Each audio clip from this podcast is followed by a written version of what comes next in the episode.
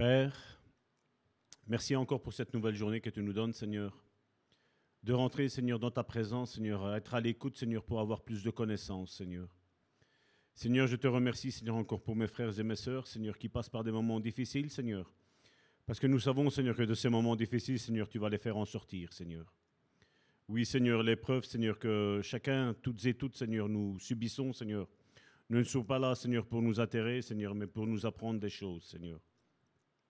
Je te dis merci, Seigneur, encore pour, euh, comme tu vas parler, Seigneur, ce soir, Seigneur. Je te remets mes frères et mes sœurs, Seigneur, qui sont ici, Seigneur, et qui sont sur le net, Seigneur, afin que tu parles à leur cœur, Seigneur, et que tu les aides, Seigneur, à guérir, Seigneur, à retrouver, Seigneur, cette estime d'eux-mêmes, Seigneur, la juste euh, estime d'eux-mêmes, Seigneur. Dans le nom puissant de Jésus-Christ, Père, j'ai prié. Amen. Soyez bénis, mes frères et mes sœurs. Nous sommes encore ici euh, ce soir donc pour parler de comment guérir d'une mauvaise estime de soi-même. Nous allons reprendre le passage où nous avions euh, fini la semaine dernière dans 1 Corinthiens, chapitre 13, du verset 9 à 12. Donc il nous dit ceci, c'est l'apôtre Paul qui parle et qui dit, Notre connaissance est partielle. excusez-moi, et partielles sont nos prophéties.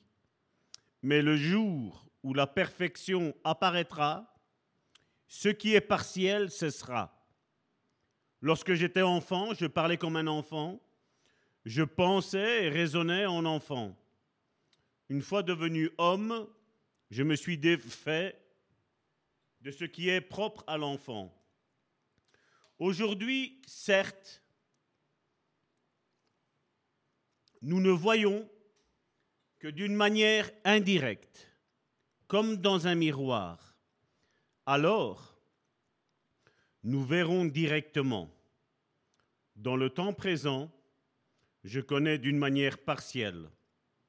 Mais alors, je connaîtrai comme Dieu me connaît. Ce sont des paroles fortes de l'apôtre Paul et quelque part, on peut en tirer une conclusion que nous nous connaîtrons à la fin de toute chose. Mais on voit que dans la vie chrétienne, mon frère, ma soeur, et dans la vie de tout le monde, de tous les êtres humains, ben, il y a des étapes. On est un petit bébé, on devient un enfant, on vient une jeune personne, des jeunes gens, la Bible nous parle, Ensuite, nous devenons adolescents. Et ensuite, nous devenons adultes.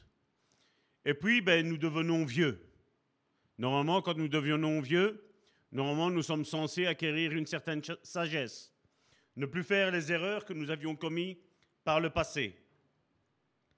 Et d'ailleurs, dans les premiers chapitres de l'Épître aux Romains, que Paul écrit à l'église de Rome, ben, les premiers passages nous, nous montrent quelque chose de différent par rapport à toutes les épîtres. Et certainement, ces, ces écrits que Paul écrit au début de cette église de Rome nous font sembler qu'il était un adolescent. Il était en lutte parce qu'à un moment donné, il dit Qui me délivrera? Et on voit qu'il est à l'emprise. Il dit que quand il veut faire le bien, il fait le mal. Et quand il veut faire le mal, ben, il fait le bien. On voit qu'il y a une guerre, il y a une lutte intérieure, il y a un combat intérieur. D'où j'ouvre une parenthèse, je la referme tout de suite. Quand on dit que la délivrance est pour les non-convertis, ben juste ce passage-là nous montre que la délivrance est pour les chrétiens.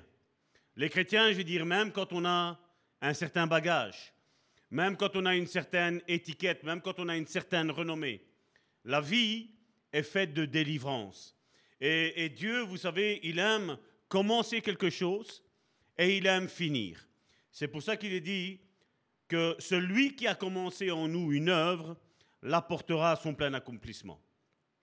Donc Dieu, on peut lui demander des choses, mais si ces choses-là ne sont pas dans le timing de Dieu, Dieu ne nous les donnera pas. Parce que nous risquons de faire des dégâts. Nous risquons peut-être de blesser des personnes. Nous risquons peut-être même de nous blesser nous-mêmes. Et Dieu ne veut pas que nous nous blessions. Et donc, quand il y a des questions sans réponse, ben, il faut avoir le courage, il faut avoir l'humilité de pouvoir dire, ben voilà par exemple, je ne sais pas. Il y a cette situation dans ma vie et je ne sais pas. Malheureusement, combien encore aujourd'hui, euh, je vais parler surtout de, ministres de Dieu, de ministres que ce soit masculins ou féminins, ben, veulent donner une réponse à tout et à tous. Non, mon frère, ma il y a des choses, la Bible nous le dit, il y a des choses qui nous sont révélées, il y a des choses qui nous sont cachées. Elles ne nous appartiennent pas. Et si Dieu ne parle pas, nous ne devons pas faire parler Dieu. Parce que si nous faisons parler Dieu, il faut faire attention à qui est-ce qui va parler. Parce que vous savez, on peut, euh, on peut dire quelque chose que l'Éternel a dit alors qu'il ne l'a pas dit. Mais vous savez, mes frères et mes, mes sœurs, nous devons faire attention parce que nous risquons d'ouvrir une porte à l'esprit de divination. Et donc là, il faut faire très attention. C'est pour ça que si Dieu dit quelque chose, nous devons être honnêtes de le dire, mais nous devons être aussi honnêtes de ne rien dire quand Dieu n'a pas parlé. Ça, c'est quelque chose, c'est un équilibre, c'est un signe de maturité. Malheureusement, aujourd'hui, nous voyons un petit peu tout ce qui se passe sur le net, et malheureusement des rencontres en counseling que j'ai avec des frères et des sœurs, ben, nous voyons qu'on essaye de, de, faire parler Dieu, on essaye de, de, faire miroiter les chrétiens, et pour finir, après, quand le, chrétien ne reçoit pas ce, a, ce que Dieu aurait soi-disant dit, ben on voit que le chrétien, il abandonne. Et la Bible, Jésus a été clair, il a dit malheur à ceux qui scandalisent un de ses petits-enfants. Donc nous devons faire attention. Et donc, l'une des caractéristiques de l'enfant est qu'il connaît et comprend les choses partiellement. Je pense que vous et moi, je pense, je parle à une majorité de personnes, de frères et de sœurs qui sont adultes, combien de fois avant de nous marier, ben nous, avons, nous avions pensé, voilà c'est que le mariage, quelque chose de bien. Mais je veux dire, c'est quelque chose de bien. Mais combien aussi, mon frère, ma sœur, ont passé par des dégâts Et moi, j'aime quand des frères et des sœurs, malgré qu'ils ont passé par des dégâts, ben, ils se disent quand même, je vais réessayer une autre fois. Ils vont quand même essayer de, de passer le cap, peut-être de se remarier, hein, et, d'agir avec Dieu, mettre Dieu au centre du mariage pour que les choses vont mieux. Et donc, ça c'est ce qu'on a pensé quand on était enfant, comment la vie elle allait. On avait peut-être des rêves, on avait peut-être euh, une vision erronée de ce qu'allait être notre futur. Mais nous avons vu que Dieu a tout fait concourir au bien pour chacun d'entre nous. Ça, je le crois fermement. Même si on a eu des luttes, même si on a eu des combats, même si on a eu des chutes, je peux témoigner, l'homme qui vous parle sait de quoi il parle. Je peux vous dire une chose, que tout concourt au bien de ceux qui aiment Dieu. Comme il est dit dans Romains chapitre 8 au verset 28. Tout concourt au bien de ceux qui aiment Dieu. Ça, c'est une certitude. Mais nous devons avoir l'honnêteté et l'humilité de dire, voilà Seigneur, ma vie est entre tes mains. J'aurai des chutes, mais je n'abandonnerai pas. J'irai jusqu'au bout. Et donc, atteindre l'amour mature consiste notamment à accéder à notre compréhension plus complète, un face-à-face avec soi-même. Nos images et nos sentiments sur nous-mêmes proviennent principalement d'images et de sentiments dont nous percevons le, reflet dans les membres de notre famille, de ce que nous observons dans leur expression, entendons dans le ton dans leur voix et discernons dans leurs actes. Ces reflets nous disent non seulement qui nous sommes, mais également ce que nous allons devenir.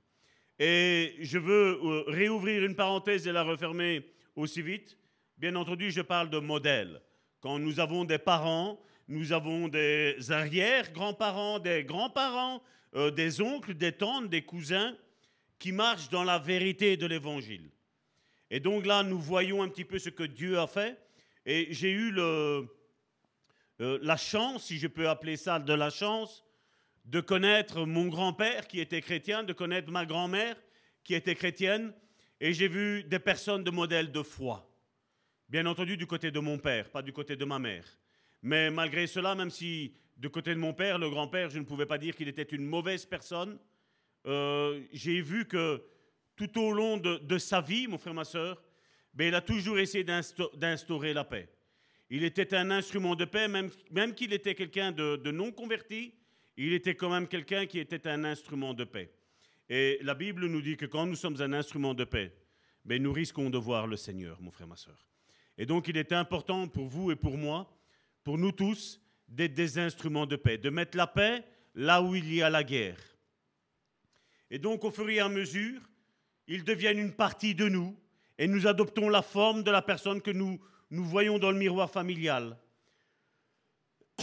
Une fois, je regardais un reportage euh, euh, de personnes qui se regardaient, vous savez, ces miroirs qui vous déforment. Ben, tantôt vous êtes euh, immense, tantôt vous êtes squelettique, tantôt vous êtes allongé comme un cure-dent, tantôt vous avez le corps qui est fort large et vous avez le, le, dessus de votre corps qui est étiré comme, comme une saucisse là. Et, et c'est vrai que en regardant ça, ben ça fait rire, ça fait rire. Mais imaginez une personne qui est susceptible sur sa personne, qui ne, qui ne comment, euh, qui a une mauvaise estime de soi, ben elle va se dire voilà, voilà ce que je suis. Donc on voit que d'une même situation, pour quelqu'un, ça peut être, comment on peut dire, rigolo, marrant, mais on voit qu'une personne qui peut être susceptible, quelqu'un qui a une mauvaise estime de soi, ça peut lui faire mal. Ça peut lui faire très très mal même.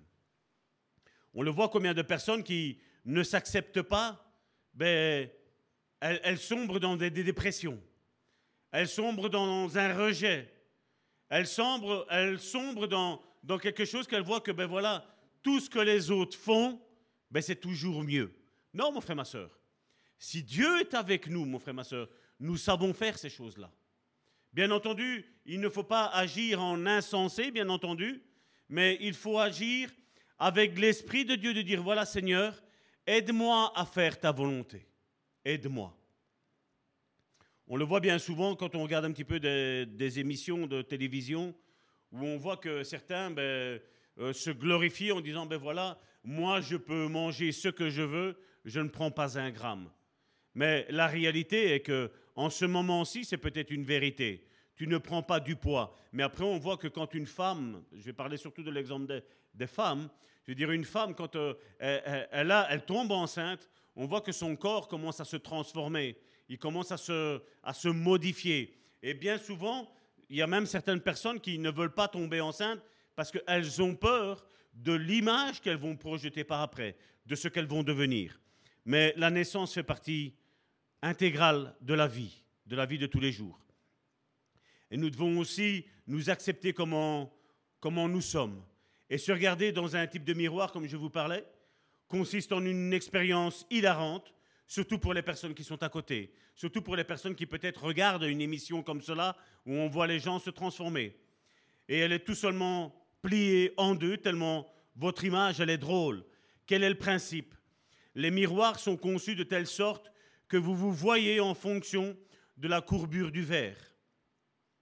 Je me rappelle une fois aussi, ce n'était pas un miroir, je ne travaillais pas dans une usine de miroirs, je travaillais dans une usine où on faisait les panneaux euh, solaires, les panneaux, pour les, les panneaux qu'on met sur les, sur les toits pour capter la lumière du soleil et produire de l'électricité. Et je me rappelle un jour que je suis arrivé à l'usine et alors euh, on jetait le verre du côté d'une galerie, on jetait le verre parce qu'il y avait une tache dessus. Et depuis le matin, ils essayaient de faire partir cette tâche, ils avaient fait des travaux fous, et toutes des manipulations et tout. Et à un moment donné, ben, moi, j'avais par habitude que quand je venais, donc j'étais au, contrôle qualité, donc je prenais mon verre, je devais regarder les mesures du verre, il devait avoir une certaine dimension, une certaine tolérance, et en même temps, je devais regarder s'il y avait un défaut visible dans le verre. Et à un moment donné, donc moi, quand je, mettais ce verre sur euh, une autre surface vitrée, ben, j'avais toujours l'habitude de prendre mon, produit, de nettoyer ma vitre et, puis de mettre le, le verre quoi, et regarder s'il y avait un défaut dedans. Et euh, mon collègue de, l'équipe du matin me disait Écoute, Salvatore, il fait, euh, on ne comprend pas, on a une tache dans le verre et on n'arrive pas à la voir. depuis, euh, depuis ce matin, ben, on jette le verre, c'est impossible et tout ce qui s'ensuit. Et moi, quand je suis arrivé, je dit Mais tu as nettoyé le carreau là où on regarde le verre? Il m'a dit Oui, mais dans son oui, j'ai compris que c'était non. Et donc, moi, ce que j'ai fait, c'est que c'était une habitude que j'avais tout le temps, parce que comme je devais regarder pendant 8 heures mon verre, ben, c'était une habitude où je le nettoyais. Quand je suis arrivé, j'y vais quand même regarder. Et quand je regardais, je voyais qu'il y avait justement un point noir dans la vitre arrière.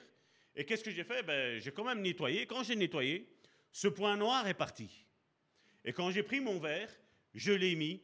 Ben, moi, mon verre, il était nickel. Et ensuite, j'ai appelé mon chef. J'ai dit, euh, chef, regarde, euh, le verre est bon.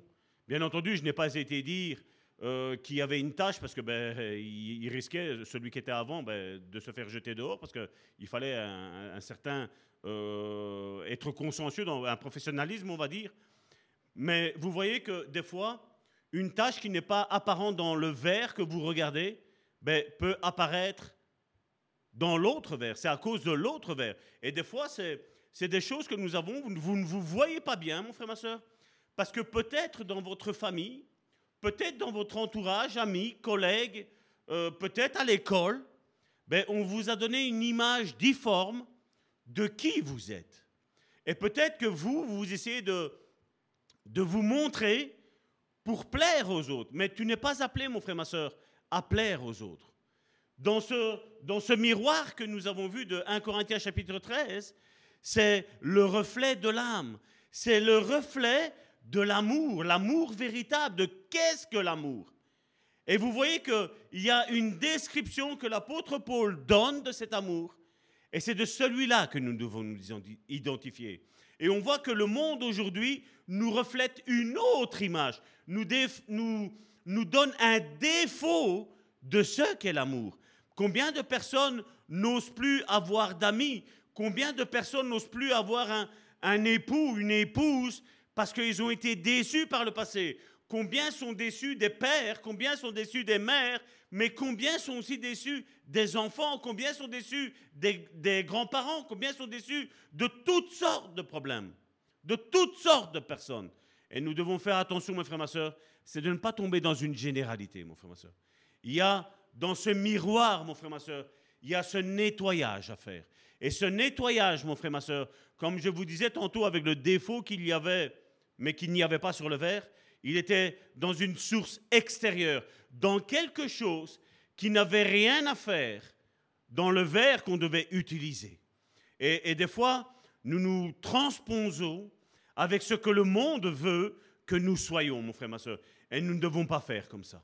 Nous devons nous regarder, mon frère, ma soeur, à la lumière de la parole de Dieu et dire aussi ce que Dieu dit que nous sommes. Donc, transposez l'idée de ce miroir dans votre famille. Que se serait-il passé si votre mère, votre père, votre frère, votre sœur, vos grands-parents ou les autres personnes prédominantes dans votre vie avaient pris tous les miroirs de la maison et les avaient courbés, de sorte que chaque miroir vous renvoie une image déformée de vous-même. Comment auriez-vous réagi?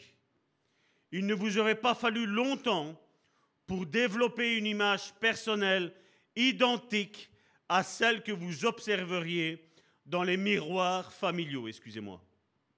Après un certain temps, vous auriez commencé à parler, à vous comporter et à fréquenter les gens en vous calquant inconsciemment sur le reflet de ces miroirs persistants. Lors de réunions avec des frères et des sœurs en difficulté, nous avons une session qu'on pourrait intituler Une heure à cœur ouvert, pendant laquelle les participants partagent ouvertement leurs besoins les plus profonds. La question de la session est Qu'est-ce qui, dans votre vie, c'est une question que je vous pose, mes frères et mes sœurs, qu'est-ce qui, dans votre vie, vous empêche d'être le meilleur de vous-même pour Jésus-Christ? Voici un témoignage qui m'a percuté quand j'essayais de mettre en écrit cette étude.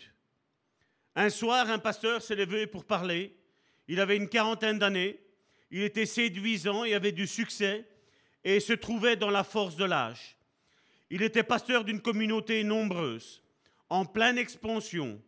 Pourtant, il avouait avec une grande émotion ses craintes persistantes d'inaptitude, sa lutte constante avec les sentiments d'infériorité. Il était trop sensible à ce qu'on disait de lui et se paralysait, à la moindre critique. Sa crainte l'empêchait de se lancer dans des ministères créatifs vers lesquels il sentait que Dieu le dirigeait. Après cette session ouverte, un dirigeant d'église me confia, vous savez, ce pasteur est la dernière personne au monde dont j'aurais pu imaginer entendre cela. Pourquoi? Il est tellement charmant et efficace. Il a une merveilleuse famille et une église épatante. Jamais je ne me serais douté qu'un tel tourment secouait le cœur de cet homme. Il se trouvait que je connaissais la famille de ce pasteur, je savais de quelle façon il avait été négligé par son père, et ce genre de miroir en dit long aux enfants. Si un père n'a pas de temps à consacrer à son enfant, il émet un message, tu ne vaux pas la peine que je t'accorde mon temps.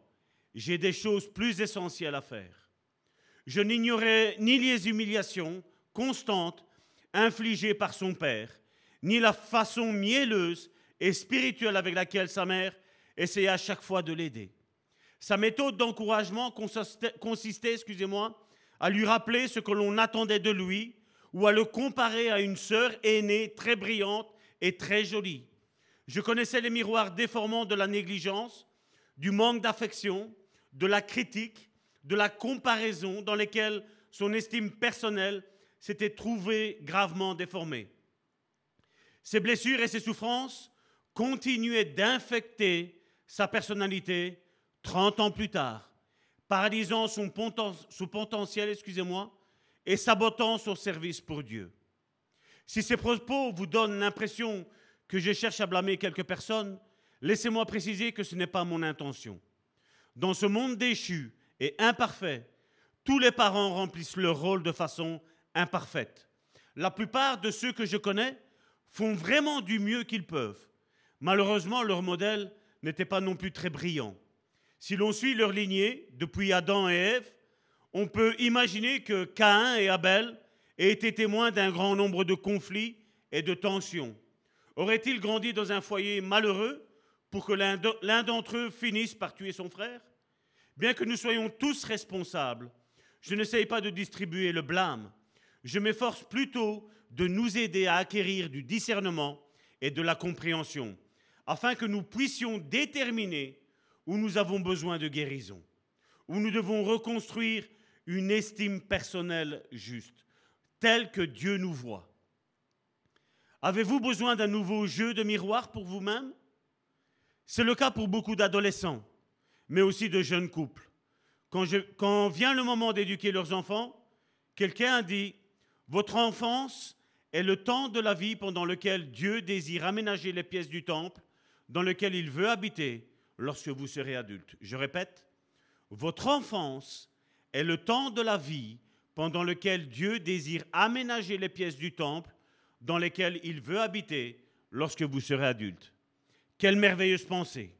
Les parents ont le grand privilège et la lourde responsabilité de déterminer la forme fondamentale du temple, l'image personnelle de l'enfant.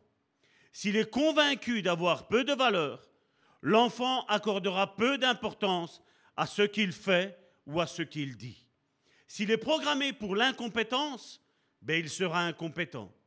Un homme m'a confié que, que ce qu'il se rappelle plus que tout est la manière dont son père lui disait toujours Je te l'ai dit, je te le dis, excusez-moi. S'il existe une mauvaise façon de s'y prendre, tu la trouveras. Si ce type de mauvaise estime personnelle a été programmé dans une personne, il lui sera difficile, et dans certains cas presque impossible, de se sentir aimé et accepté de Dieu. Et par conséquent, elle se sentira indigne dans son royaume et dans son service. Un grand nombre de luttes en apparence spirituelle ne le sont pas du tout à l'origine. Bien qu'elles puissent être perçues comme le jugement de Dieu, elles proviennent en réalité de sentiments concepts qu'on avait parlé la semaine dernière, accablants et ravageurs, à la base d'une faible estime de soi. D'où l'importance, mon frère, ma soeur, de guérir de ça. Et malheureusement, beaucoup d'églises ont fait l'erreur que dès qu'une personne rentre dans l'église, de lui donner un ministère, de lui dire voilà, rentre dans ce que Dieu t'a fait. Alors qu'il faut un, le timing de Dieu, je vais dire, pour guérir des offenses, pour guérir des blessures que vous et moi, nous avons eues tous et toutes dans notre enfance. Combien dans mes séances de counseling, comme je l'ai déjà répété à maintes reprises, Je rencontre des personnes qui peut-être ont 40, 50, 60, 70 ans, mais se rappellent d'une parole que son père ou sa mère à l'âge de 4 ou 5 ans lui a dite. Avec toi, on ne fera jamais rien de bon, par exemple. Mais nous savons que quand Dieu vient habiter dans notre vie, mon frère, ma soeur, cette parole qui a été dite est un mensonge dans la vie d'un chrétien. Vous le savez vous-même, pour les personnes qui sont peut-être seules, qui ont accepté le Seigneur et qui, dans leur famille, toutes les autres personnes ne l'acceptent pas. On prend cette personne pour cible en disant ben, c'est un illuminé. Lui, il fait toujours les choses à part, différemment des autres. Et à la place d'être, je vais dire, un encouragement, de dire ben voilà, j'ai trouvé la lumière, j'ai trouvé le seul qui puisse me donner une véritable estime de qui je suis réellement. Et peut-être même pas de qui je suis réellement, mais de qui je vais devenir dans un futur. Parce que je suis de celui et de celle qui pense, mon frère, ma soeur, que vous allez être des personnes, mon frère, ma soeur, qui allez aller de mieux en mieux, mon frère, ma soeur. Je crois certainement, mon frère, ma soeur, qu'avec l'aide du Seigneur, la mauvaise estime que tu avais de toi jusqu'à aujourd'hui, ça va changer, mon frère, ma soeur. Parce que vous et moi, mon frère, ma soeur, nous sommes importants pour notre Dieu, mon frère, ma soeur. Vous imaginez que alors que nous étions encore pécheurs, la Bible nous dit, Christ est mort pour nous, mon frère, ma soeur. Qu'est-ce que, qu'est-ce que ça en serait maintenant, mon frère, ma soeur, si nous étions parfaits, mon frère, ma soeur? Et que Dieu dit, voilà, maintenant je vais te faire devenir plus que parfait. Il y a, il y a cette image, et c'est vrai que l'Église d'aujourd'hui, les chrétiens d'aujourd'hui, mon frère, ma soeur, n'osent pas essayer d'améliorer, même si, voilà, ça va bien dans ma vie. Vous vous rappelez de ce jeune homme riche? Ce jeune homme riche a demandé, voilà Seigneur, qu'est-ce que je dois faire pour hériter le royaume de Dieu? Et Jésus lui a énuméré les dix commandements. Et ce jeune homme riche a dit, mais Seigneur, Maître, j'ai fait tout cela. Et regardez que Jésus va aller mettre une barre encore plus haute, où Jésus lui dit, regarde, si tu veux être parfait, vends tous tes biens et donne-le aux pauvres. Et on voit que avec Jésus, mon frère, ma soeur, Dieu veut nous porter toujours plus haut, mon frère, ma soeur. Nous ne devons jamais nous, sentir arriver. Certains pensent qu'ils arrivent avec l'étiquette pasteur, voilà, je suis arrivé. Non, mon frère, ma soeur. Parce qu'une fois que tu as cette étiquette pasteur, mon frère, ma soeur, tu dois montrer sur la durée que tu es réellement un pasteur, que tu es un pasteur qui prend soin des brebis, de toutes celles, qui, celles et ceux qui sont blessés, mon frère, ma soeur. Chaque ministère a, sa spécificité, mon frère, ma soeur. Et tu dois rentrer dans ce que Dieu a fait avec toi. Tu mais tu, avant de rentrer dans ça, mon frère, ma soeur, tu dois rentrer de te guérir intérieurement. Et aujourd'hui, malheureusement, combien de personnes ont cette étiquette de pasteur, de prophète, de ce que vous voulez, mais encore sont meurtris à l'intérieur. Ils sont blessés. Vous savez, je suis une personne qui a été blessée par des pasteurs, mais je suis aussi une personne qui a été blessée par des frères et des sœurs. Mais jamais il ne me viendrait à l'idée de dire que tous les pasteurs comme ça sont comme ça et que tous les frères et toutes les sœurs sont comme ça, mon frère, ma sœur. Parce que je sais une chose, chacun d'entre nous, mon frère, ma sœur, nous sommes différents. Amen. Chacun d'entre nous, nous sommes différents. Nous avons tous et toutes des qualités, mais il faut le dire aussi, nous avons tous et toutes des défauts, n'est-ce pas? Et le but n'est pas de, de, regarder à nos qualités, mais c'est de regarder à nos défauts, mon frère, ma soeur, et de les améliorer pour qu'ils n'y soient plus là. Regardez le témoignage que j'ai, trouvé ici sur, euh, sur un livre, je, crois que c'était... Euh, euh, Le fil à plomb de Dieu. On va la prénommer Sylvie.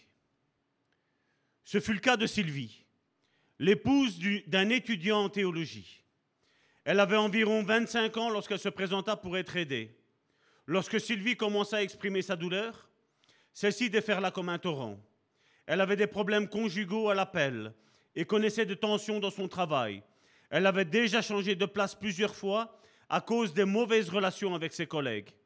En dépit de tentatives sincères de dévotion, de témoignages, de services chrétiens et de prières, elle n'était pas du tout heureuse dans sa relation avec Dieu et était persuadée qu'il n'était pas satisfaite d'elle. Elle avait reçu une bonne éducation de ses parents au sein de leur foyer. La sécurité, le travail ardu, la discipline, un solide engagement chrétien et des normes élevées de moralité. Les parents de Sylvie étaient des chrétiens de type le sel de la terre. Et elle avait pris d'eux un amour sincère, mais soumis pour Dieu, sa parole et l'Église. Cependant, petit à petit, Sylvie et moi commencions à comprendre que, bien qu'ils aient fait de leur mieux, ses parents s'y étaient mal pris. En lui adressant des compliments qui dressaient leur comparaison, leur comparaison et posaient des questions. Sylvie, tu es si charmante lorsque tu. Et vous rajoutez ce que vous voulez. Sylvie, j'espère que tu ne ressembleras jamais à Sabine, qui habite au coin de la rue. Ou alors, c'est très bien Sylvie, mais. Ou alors, nous t'aimons lorsque, ou nous t'aimons si, nous t'aimons mais. Tant de conditions. Et Sylvie grandit en travaillant, se surpassant, accomplissant et s'efforçant et réalisant toujours des choses toujours plus hautes, toujours plus hautes. Et elle y parvient extrêmement bien, sauf dans un domaine. Vous savez à quel point certaines adolescentes passent par un stade du vilain, petit canard. Sylvie connut cette troublante période et son père, essayant de l'aider à s'accepter, il l'aimait très sincèrement, mais encore et encore il lui répétait, tu sais, on ne peut tout simplement pas faire une pêche à partir d'une pomme de terre. Alors qu'il pensait l'encourager, il ne faisait que ravager le cœur même de son estime personnelle. Elle grandit en se voyant comme une pomme de terre, se percevant difforme et affreuse, à l'image de quelque chose qui pousse sous la terre. Sylvie et moi avons constaté que l'image de la pomme de terre avait affecté toute sa vie. Elle l'avait rendue sensible comme une plaie à vif. Elle interprétait mal tout ce que disaient ses amis, son patron, ses collègues, ses voisins et son mari si affectueux. Et évidemment, son Dieu. Comment aurait-elle pu croire que Dieu l'aimait si elle avait fait d'elle une pomme de terre? Ce n'était pas très gentil de sa part faire une chose pareille, n'est-ce pas? Elle ne pouvait pas davantage accepter l'amour de son époux. Les pommes de terre sont bonnes à manger, à être mangées, mais leur apparence laisse parfois à désirer. Les blessures de Sylvie étaient profondes. Il nous fallait explorer ces souvenirs, douloureux avec notre Seigneur et les lui présenter pour la guérison. Pendant la longue période où nous nous sommes entretenus dans le cadre d'un entretien de relation d'aide, j'ai rarement utilisé son prénom. Je l'appelais souvent la pêche du Seigneur ou ma pêche. J'ai tenté de réajuster son image personnelle et elle répondit à la grâce du Seigneur d'une façon tellement merveilleuse. Lorsqu'elle comprit qu'elle était une enfant de Dieu, elle laissait son amour et sa grâce envahir son cœur et chasser tous ses sentiments et ses images de la pomme de terre. Ce fut l'un des changements les plus remarquables qui m'avait été donné de voir. Même son apparence changea. En prenant soin d'elle, Sylvie devint plus séduisante. Mieux encore, elle se transforma en une jeune femme vraiment charmante et commença à connaître de merveilleuses relations avec les gens. Elle devint un être humain avec une estime personnelle chrétienne juste. Quelques années plus tard, je fus invité à prêcher dans un autre État. Sylvie se présenta devant moi après le culte avec, dans ses bras, le plus précieux de tous les bébés. Une vraie merveille. J'ai regardé la petite fille et j'ai dit, Sylvie, aucune pomme de terre n'a jamais produit celui-là. Elle me regarda avec un sourire malicieux et m'a répondu en riant, Belle petite pêche, n'est-ce pas? Vous voyez, mes frères et mes sœurs, combien des cicatrices peuvent être enfouies, mon frère, ma sœur, dans la vie de frères et de sœurs.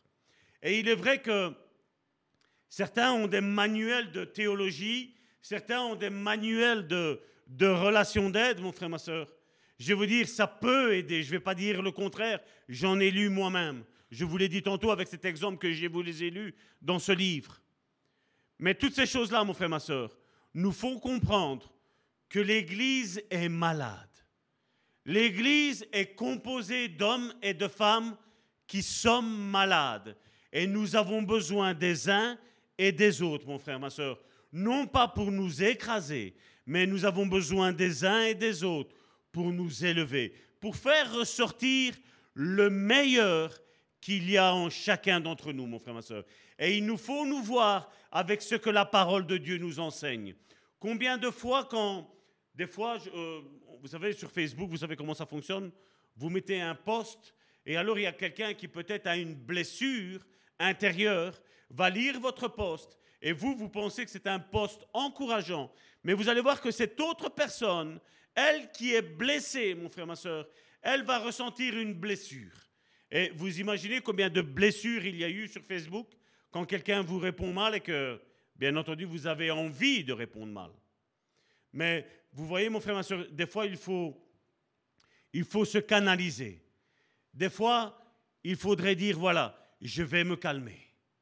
Je répondrai peut-être après. Je vais faire passer cette fureur. Je vais laisser passer cette blessure. Peut-être que l'autre m'a, infligé malgré que j'ai voulu encourager. Et vous allez voir que quand vous allez encourager, mon frère, ma soeur, une personne qui est blessée, mon frère, ma soeur, tu vas voir que le fait que tu vas essayer de la sortir de son problème, que tu vas faire ressortir, tu vas essayer de faire ressortir, je ne vais pas dire que tu vas le faire, tu vas essayer de faire ressortir le meilleur de cette personne-là, tu vas voir que sa réaction de l'âme, comme je vous ai dit, l'âme, tant qu'elle n'est pas entièrement régénérée, elle n'est pas notre amie. L'âme sera notre amie quand nous savons que nous avons guéri intérieurement. Comment savoir que quelque chose est guéri dans ma vie? Ben, C'est de se tourner en arrière et de dire, voilà, peut-être avant j'étais susceptible, maintenant je ne le suis plus. Avant je rétorquais d'une certaine manière, maintenant je ne rétorque plus. Maintenant je laisse, je laisse couler, je laisse glisser. Et il y a une attitude aussi qu'il faut faire attention de ne pas avoir, c'est d'être dans cette cage, mon frère, ma soeur, cette cage où Jésus a ouvert la porte et nous demande de sortir et de rester sur, sur les blessures du passé. De dire, ben voilà, j'ai toujours été rejeté. Voilà, j'ai toujours été méprisé. Voilà, j'ai toujours été comme ceci. Mon frère, ma soeur, il faut changer. Il faut commencer à se voir comme la parole de Dieu nous dit que nous sommes, mon frère, ma soeur. Il faut s'identifier avec ce que la parole de Dieu nous enseigne. C'est pour ça qu'il est très très important, mon frère, ma soeur, de ne regarder qu'à la croix.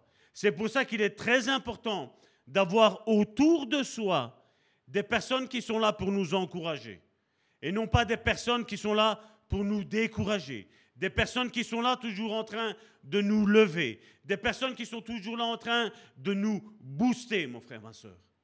Et vous savez combien de, combien de chrétiens, malheureusement, sont enfermés dans des églises? Je les, appelle dans des, je les appelle des églises musées, mon frère, ma soeur. Où les chrétiens, ce sont toujours les mêmes qui sont là. Ils ont toujours la même place. Ils ont toujours le même poste. C'est-à-dire, ce n'est pas un ministère, c'est le ministère de rester assis, mon frère, ma soeur. Non, mon frère, ma soeur. Il ne nous faut pas être comme ça, mon frère, ma soeur. L'Église est un ensemble de personnes où Dieu, la Bible nous dit dans 1 Corinthiens chapitre 12, que c'est Dieu qui a placé dans l'Église. Dieu te place dans une Église pendant un certain temps pour, guérir, pour être guéri, mon frère, ma soeur, mais ensuite pour te lever et commencer à guérir tes frères et à tes sœurs. Nous ne devons pas rester sur nos blessures. Nous ne devons pas rester sur la mauvaise estime de soi. Nous ne devons pas rester sur la mauvaise estime que les autres pensent de nous, mon frère, ma soeur. Et ce sont des choses que je peux vous conseiller, si vous êtes encore blessé, mon frère, ma soeur, de ne pas écouter les ragots, de ne pas écouter certaines personnes qui sont là que pour vous rabaisser, qui ont un regard hautain sur vous, mon frère, ma soeur. Mais tu dois regarder, il y a un temps où il faut regarder, mon frère, ma soeur, des personnes qui sont là pour nous booster, pour nous encourager, pour aller toujours plus loin, mon frère, ma soeur. Amen. C'est ce que nous avons besoin. C'est ce que l'Église a besoin. C'est ce que l'Église a besoin universel, a besoin d'être guéri, mon frère, ma soeur.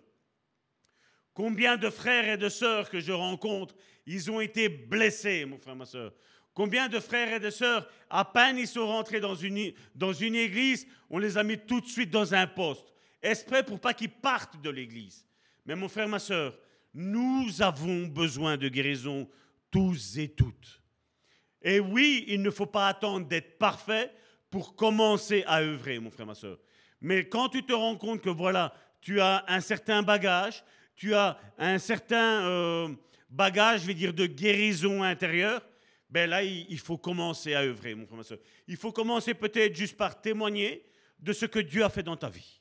Témoigner de dire, ben voilà, voilà comme j'étais par mon passé, et voilà qui je suis devenu. Voilà ce que le Seigneur a fait dans ma vie. Parce que ton témoignage, mon témoignage, mon frère, ma soeur, va guérir la vie des autres. Et vous savez, il n'y a pas pire pour un homme de Dieu ou une femme de Dieu de croire qu'il est capable de faire quoi que ce soit, mon frère, ma soeur. Nous devons jamais oublier que sans Jésus, c'est les paroles de Jésus, il a dit, sans moi, vous ne savez rien faire. Donc dans tout ce que nous devons faire, dans tout ce que nous devons entreprendre, mon frère, ma soeur, nous devons savoir une chose, que Jésus est avec nous et que Jésus nous aidera. C'est pour cela que nous avons dans la parole de Dieu plus de 366 fois ce mot qui dit ne crains pas, n'aie pas peur, ne te décourage pas, lève-toi. C'est des paroles que Dieu vient donner. On voit que quand à un moment donné, Élie avait eu une grande victoire. On voit que Jézabel essaye de le tuer, mon frère, ma soeur. On voit que Élie demande la mort. Il veut mourir.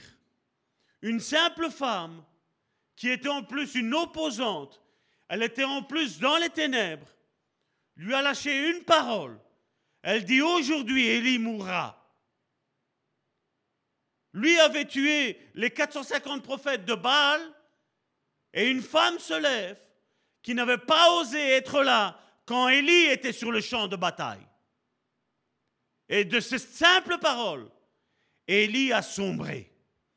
Élie a commencé à demander la mort. Vous avez vu comment, comment Dieu l'a guéri? Dieu est arrivé et il lui a donné à manger. Il a commencé à lui donner à manger et ensuite, il lui a posé une question fatidique. Que fais-tu ici? Comme pour dire, là où tu te trouves, mon frère, ma soeur, c'est pas ta place. Tu es appelé à être un guerrier. Ta position d'être couché, mon frère, ma soeur, n'est pas ta place. Ta place est de te tenir debout. Ta place est de te tenir dans la prière, mon frère, ma soeur. Et nous avons besoin d'être dans cette situation-là, mon frère, ma soeur.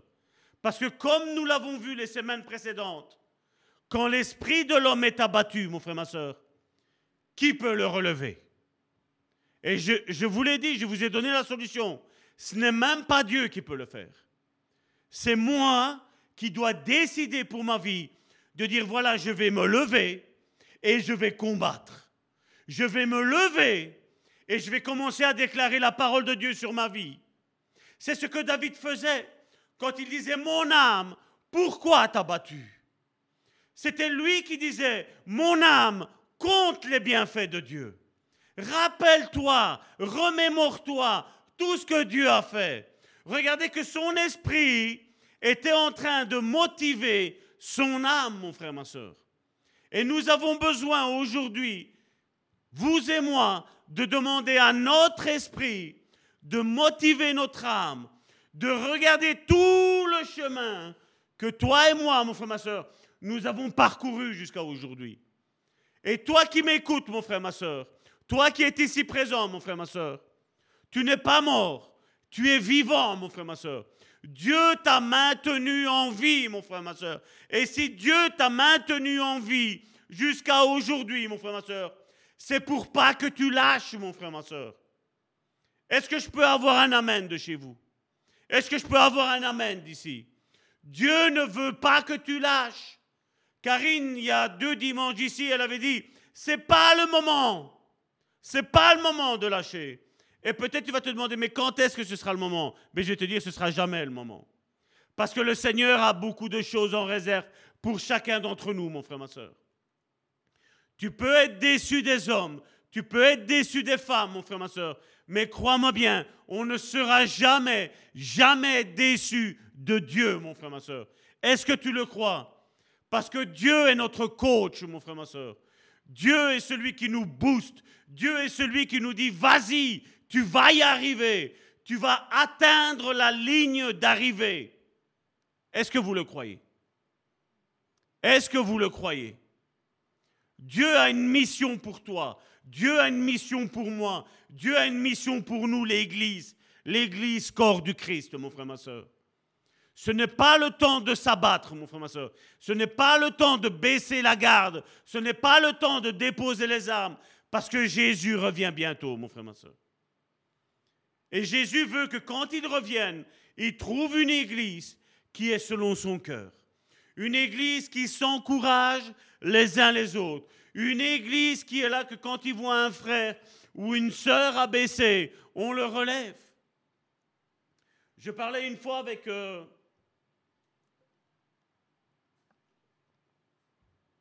avec un frère d'une grande église. Si mes souvenirs sont bons, c'était au Cameroun. Et il me disait, le, pasteur, sur, sur dix ans de temps que je suis là, il ne connaît même pas mon prénom. C'est malheureux, n'est-ce pas? Vous savez, je peux croire qu'une église où il y a beaucoup de, membres, le pasteur ne puisse pas se rappeler de chaque, de chaque brebis, mon frère, ma soeur. Mais vous savez, je crois que chaque frère, chaque sœur qui reçoit une guérison, mon frère, ma sœur, doit venir le témoigner.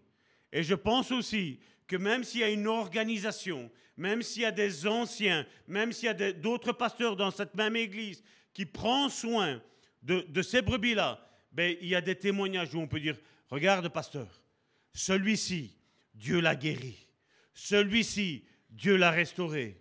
Celui-ci, il y a un appel, il y a un ministère. Malheureusement, généralement, c'est ce que j'ai vu aujourd'hui dans la majeure partie des églises, c'est que quand la personne arrive à son ministère, à son poste, ben les autres ne peuvent plus monter. Et ça, c'est le, le gâchis, mon frère, ma soeur, de l'église du 21e siècle. Parce que, et c'est ça que dans cette église ici, j'essaie d'imposer cette vision, mon frère, ma soeur, que dans cette église, il y a d'autres ministères, il y a des ministères qui sont cachés. Il y a des ministères qui sont peut-être mieux que les miens et certainement mieux que les miens, mon frère, ma soeur. Ils sont cachés, mais il faut se lever, mon frère, ma soeur. Il faut montrer qui nous sommes. Il faut montrer ce que Dieu a fait dans notre vie. Nous avons besoin des uns et des autres. Nous ne sommes pas en compétition, mon frère, ma soeur, mais nous sommes là, mon frère, ma soeur, pour nous booster les uns les autres. Je ne sais pas si tu as déjà vu, quand tu parles avec une personne qui est tout le temps négative, mon frère, ma soeur. Tu as une seule envie, mon frère. Je ne sais pas toi, mais moi, moi c'est comme ça. Tu as juste envie d'une seule chose, c'est de fuir, c'est de partir. Parce que ça contamine, mon frère, ma soeur. Et nous avons besoin, mon frère, ma soeur, de commencer à témoigner de tout ce que Dieu a fait dans notre vie. De nous booster, mon frère, ma soeur, avec ce que Dieu a fait dans notre vie. On a besoin de ça. Combien de fois j'entends, il y a une guérison, mais qu'est-ce qu'on nous dit après? Oui, le Seigneur m'a guéri, mais le médecin m'a dit que je dois faire attention pendant 4-5 ans. Je vais vous dire, le mais, mon frère, ma soeur, le mais, c'est ce qui brise tout, mon frère, ma soeur. C'est ce qui donne, il ne donne plus de la puissance dans le témoignage que Dieu a fait. Tandis qu'une certitude, mon frère, ma soeur, si Dieu nous guérit, mon frère, ma soeur, c'est pas pour mourir dans 4-5 ans, mon frère, ma soeur. Si Dieu nous guérit, c'est qu'au travers de ce témoignage, mon frère, ma soeur, nous reconnaissions qui il est, mais nous reconnaissons aussi qui nous sommes. Parce que si Dieu nous guérit dans un domaine, que ce soit physique, émotionnel ou spirituel, mon frère, ma soeur, c'est parce que Dieu a quelque chose avec toi. Dieu a quelque chose à faire avec toi, mon frère, ma soeur. Et malheureusement, combien se taisent sur les bénéfices que Dieu nous a donnés, sur tout ce que Dieu veut faire avec nous. Combien ont peur? Et oui, il y a eu certainement certains pasteurs, j'ai parlé avec certains, chrétiens qui m'ont dit, chaque fois que j'ouvrais ma bouche, chaque fois que je montrais une vision, un songe que Dieu me montrait, à chaque fois j'avais tout le temps la même réponse. C'est le diable qui fait ça. Alors que les choses, après, elles se, elles se manifestaient dans l'Église. Dieu prévient toujours, mon frère, ma soeur. Mais est-ce que les frères, est-ce que les sœurs sont en alerte quand Dieu parle? Comment est notre attitude, mon frère, ma soeur? Et ça, ça nous montre aussi. Le refroidissement est aussi un manque de guérison intérieure. Quand j'entends bien souvent qu'on me parle tout le temps du passé, et tu vois, cette personne-là, ça, fait peut-être 10, 15 ans qu'elle est chrétienne. Mais Dieu ne t'a-t-il pas guéri? C'est la question que je me pose. Qu'est-ce qui fait, mon frère, ma soeur, que tu regardes en arrière et que tu viens 10, 15 ans, 20 ans, 30, même 40 ans, je pourrais dire, toujours avec cette même blessure, mon frère, ma soeur ça, c'est un manque d'intimité, mon frère, ma soeur. C'est un manque aussi où on dit Seigneur, voilà, je viens à toi tel que je suis, guéris-moi. Est-ce qu'aujourd'hui, il peut y avoir un peuple qui va se lever, mon frère, ma soeur, et qui va dire, Seigneur, guéris-moi? Seigneur, fais une œuvre avec moi. Seigneur, je veux témoigner de ta grandeur. Seigneur, je veux témoigner de tous tes bienfaits. Seigneur, je veux témoigner d'où je viens, d'où je suis et d'où je vais aller. Est-ce qu'il va y avoir une église? Est-ce qu'il va y avoir des chrétiens qui vont se lever? Est-ce qu'il y a des chrétiens qui vont se lever et qui vont dire, voilà ce que le Seigneur a fait avec moi J'ai été méprisé comme Jésus a été méprisé mais j'ai senti que j'ai été accepté par le Seigneur. J'ai été guéri, j'ai été restauré dans mon intimité. J'ai été restauré dans mon estime de qui je suis. Mon frère, ma soeur, si aujourd'hui je te poserais une question, qui es-tu? Que me répondrais-tu? Est-ce que tu vas rajouter une personne étrangère à toi dans l'identité que tu es? La seule personne que tu peux rajouter dans l'identité que tu es, mon frère, ma soeur, c'est juste celle de Dieu, juste celle de Jésus, juste celle du Saint-Esprit. Où tu vas dire, voilà ce que le, le Saint-Esprit a fait dans ma vie. Parce que c'est ce que le Seigneur veut faire dans ta vie. Mais la question que nous devons nous poser, comme Jésus l'a posée à ce paralytique qui était là près de la piscine de Bethesda. Veux-tu être guéri? C'est la question qu'aujourd'hui Jésus nous pose. Veux-tu être guéri? Veux-tu te laisser guérir, mon frère, ma soeur Veux-tu te laisser restaurer aujourd'hui, mon frère, ma soeur C'est la question que Dieu nous pose, mon frère, ma soeur. Dieu ne, te, demandera pas un verset biblique. Dieu ne te demandera pas ton diplôme de théologie. Dieu ne te demandera pas de tous les bienfaits que tu as faits. Mais le Seigneur aujourd'hui veut nous poser une seule question. Que veux-tu que je fasse? C'est ce que certains se posaient la question, et Jésus l'a pris en parabole, où il a dit, mais Seigneur, en ton nom nous avons chassé des démons, en ton nom nous avons prophétisé. La Bible nous, nous, dit-il, ne nous dit-elle pas, mon frère, ma soeur, de faire le bien et ensuite de l'oublier? C'est parce que la Bible nous enseigne. Vous voyez, quand nous sommes encore liés, je vais dire, dans ce que Dieu a fait par le passé, la question est de savoir qu'est-ce que Dieu a fait comme guérison dans ta vie aujourd'hui, mon frère, ma soeur? Est-ce qu'aujourd'hui, tu vas décider, mon frère, ma soeur, de t'identifier avec ce que la parole de Dieu dit que tu es, mon frère, ma soeur. Savoir qui tu es, savoir ce que tu peux faire. Et ne plus regarder ce que les autres disent, mon frère, ma soeur. Parce que si tu regardes à ce que les autres disent de toi, mon frère, ma soeur, tu risques d'être déçu. Tu risques d'être déçu. Mais Jésus aujourd'hui t'appelle, m'appelle, mon frère, ma soeur, nous appelle à dire voilà, identifie-toi avec qui moi je te dis. Je me rappelle une fois, lors d'une réunion de counseling que j'avais eue sur, euh, sur Internet, c'était une sœur du Bénin. Et à un moment donné, ben, voilà, c'était le premier entretien. Vous savez, généralement, je ne, je ne, dis pas tout de suite ce que, ce que je ressens dans, dans la vie de la personne. Et j'ai commencé à lui dire un petit peu les plans que Dieu avait dans sa vie. Et je me souviens de cette sœur-là, elle a commencé à pleurer. Et elle m'a dit ainsi, elle me fait, pasteur, tu veux me manipuler? J'ai dit, pourquoi je veux te manipuler? Dis-moi pourquoi. Dis-moi, est-ce que tu viens dans, dans l'église où je suis le pasteur? Elle m'a fait non. Je dis donc, pourquoi veux-tu que je te manipule? Je dis, je, je, ne suis pas là pour te manipuler, mais certainement, tu as été manipulé par le, par le passé.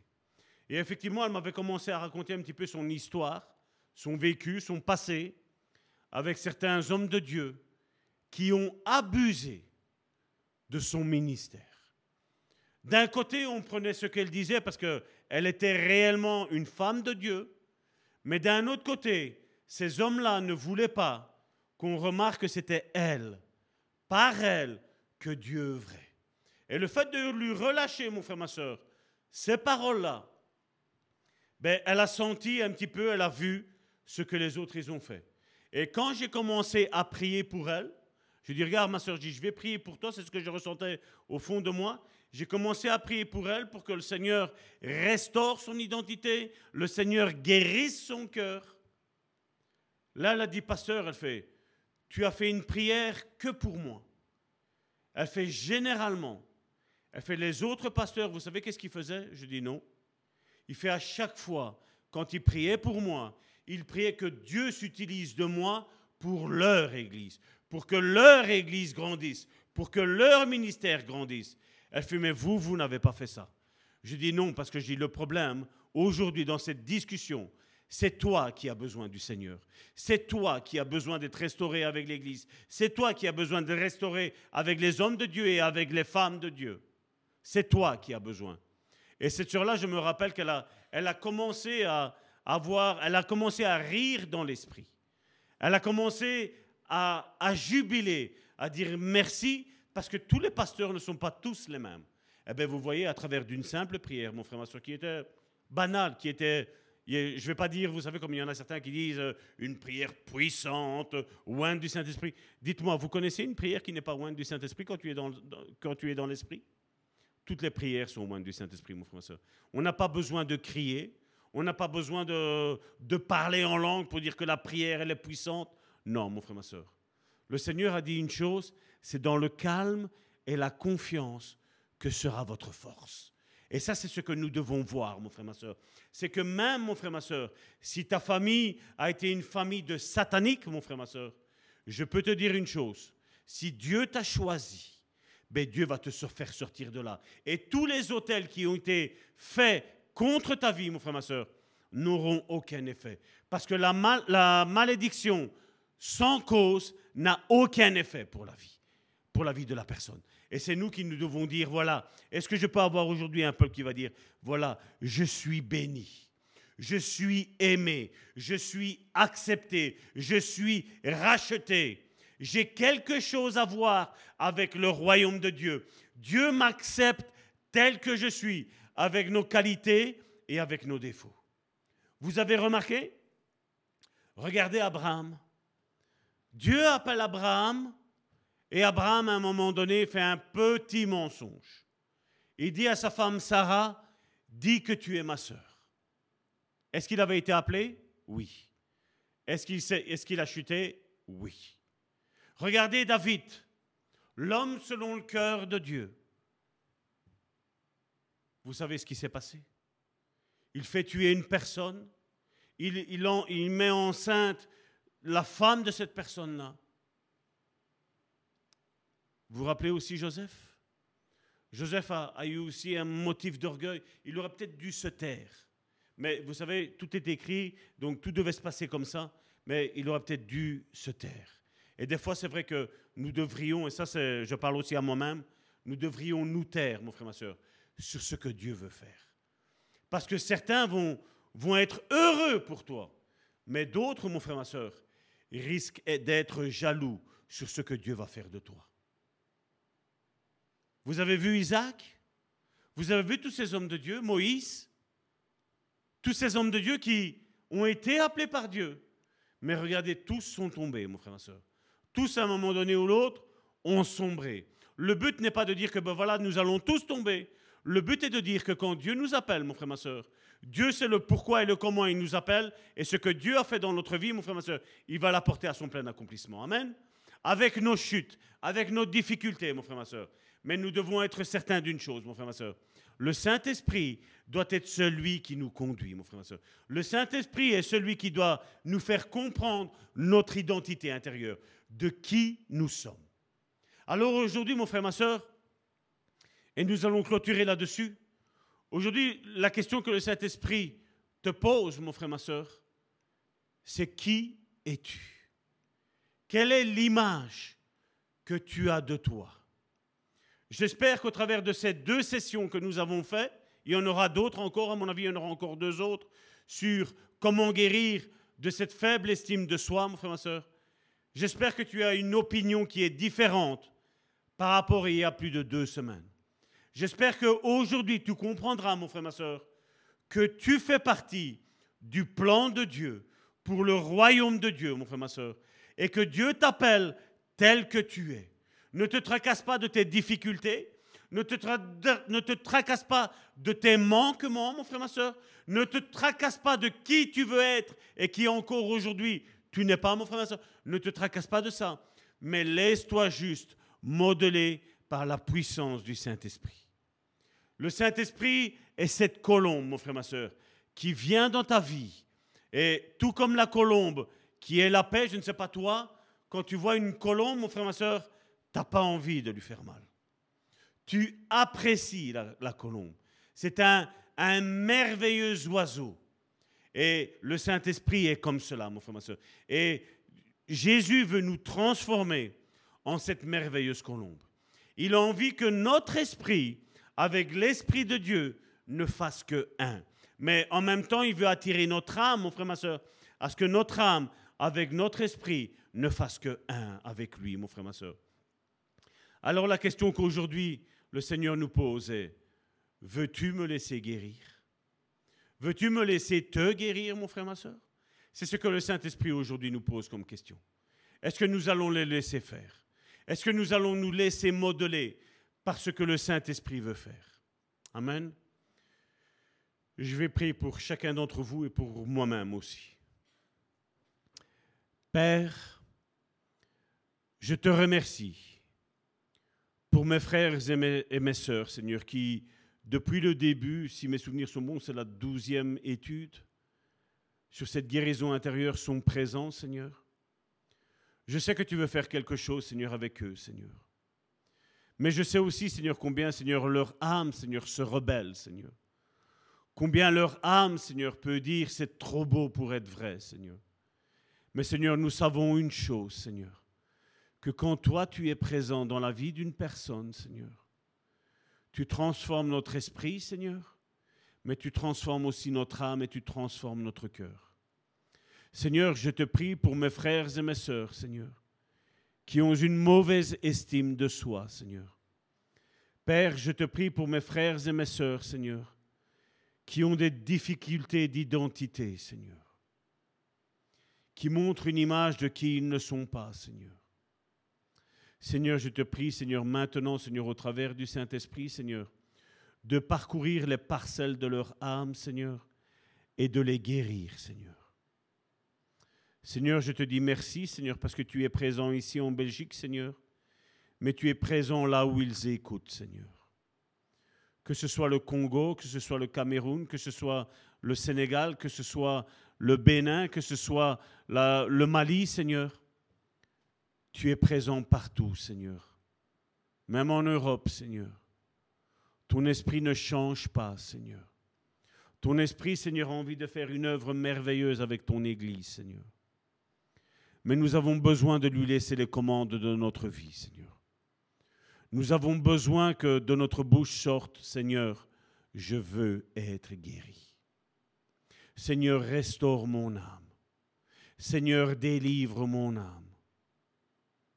Seigneur, désinfecte mon âme. Seigneur, soigne mon caractère. Père, je te prie pour mes frères et mes sœurs. Je te prie afin que ton esprit, Seigneur, œuvre dans leur vie, Seigneur. Qu'ils retrouvent une bonne estime de soi, Seigneur. Qu'ils s'identifient, Seigneur, avec ce que toi tu dis dans ta parole de qui nous sommes, Seigneur. Seigneur, s'il y a eu des bonnes choses dans la vie de mes frères et mes sœurs, Seigneur, nous les gardons, Seigneur. Mais Seigneur, mais si mes frères et mes sœurs, Seigneur, ont subi des traumatismes, Seigneur, avec leurs familles respectives, Seigneur, que ce soit des violences physiques, que ce soit des violences morales, psychologiques, Seigneur, je te prie, Seigneur, maintenant, Seigneur, de les guérir, Seigneur. Je te prie, Seigneur, pour les parents qui n'ont pas été des bons parents, Seigneur. Mais je te prie, Seigneur, aussi pour les enfants qui n'ont pas été des bons enfants pour leurs parents, Seigneur. Je te prie, Seigneur, pour les grands-parents, Seigneur, qui n'ont pas été des, bons grands-parents, Seigneur, pour leurs petits-enfants ou pour leurs enfants, Seigneur. Je te prie, Seigneur, de restaurer, Seigneur, l'identité, Seigneur. Je te prie, Seigneur, de mettre le calme, la confiance, la paix, la joie, l'amour, Seigneur, le contrôle de soi, Seigneur. Seigneur, je te prie, Seigneur, maintenant que ton Esprit Saint, Seigneur, fasse une œuvre complète dans la vie de mon frère et de ma sœur, Seigneur. Seigneur, je renverse les autels diaboliques, sataniques, Seigneur, que mes frères et mes sœurs, Seigneur, ont subi, Seigneur, de la part de leurs ancêtres, Seigneur. Seigneur, au nom puissant de Jésus-Christ, Seigneur, nous abattons ces autels, Seigneur, et nous plaçons l'autel de Jésus-Christ, Seigneur, sur leur vie, Seigneur. Seigneur, en cet instant même, Seigneur, ton Esprit Saint, Seigneur, parcourt, Seigneur, les arts, Seigneur, de leur âme, Seigneur, les guérit, les assainit, Seigneur, les restaure, les délivre, Seigneur. Mais Seigneur, je te prie, Seigneur, aussi, Seigneur, afin que ton Église tout entière, Seigneur, Sois lavé, Seigneur, sois purifié, Seigneur, avec le sang précieux de l'agneau, Seigneur.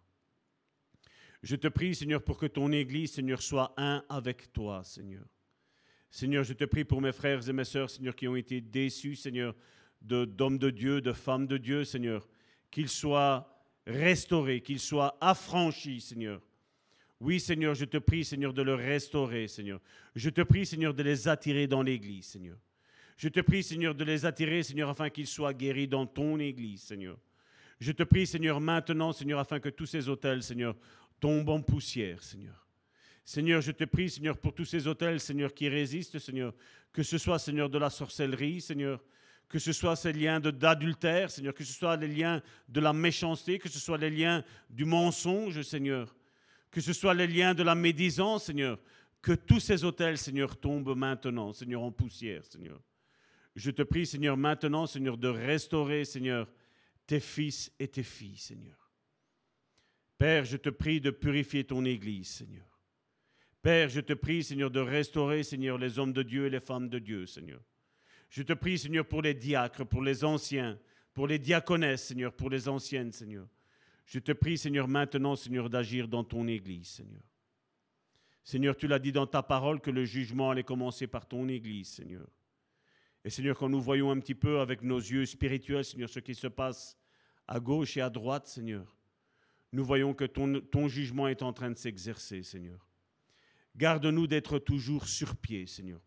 Garde-nous d'être fidèles, Seigneur. Éloigne la tentation, Seigneur, de chacun d'entre nous, Seigneur. Que nous soyons tous et toutes, Seigneur, fidèles à l'appel et au ministère que tu as mis en nous, Seigneur. Oui, Seigneur, parce que ton appel, Seigneur, est précédé de oui et amen, Seigneur. Il n'y a rien d'autre, Seigneur, qui est mis, Seigneur. Il n'y a pas de mais, il n'y a pas de si, il n'y a pas de parce que. Seigneur, ton appel, Seigneur, est oui et amen, Seigneur. Seigneur, je te prie, Seigneur, de restaurer, Seigneur, les hommes de Dieu, les femmes de Dieu, Seigneur, mes frères et mes sœurs, Seigneur, en Christ, Seigneur. Restaure-les, Seigneur, tous et toutes, Seigneur. Réconcilie, Seigneur, avec toi, Seigneur. Qu'ils comprennent, Seigneur, que toutes les déceptions qu'ils ont eues, Seigneur, toutes les blessures qu'ils ont eues, Seigneur, n'ont pas été voulues de toi, Seigneur. Mais des fois, elles ont été voulues à cause de notre désobéissance, Seigneur. Seigneur, je te prie pour que ton peuple devienne obéissant, Seigneur. Je prie pour que ton Église, Seigneur, soit restaurée, Seigneur, soit délivrée, Seigneur, soit affranchie, Seigneur. Dans le nom puissant de Jésus-Christ, j'ai prié. Amen.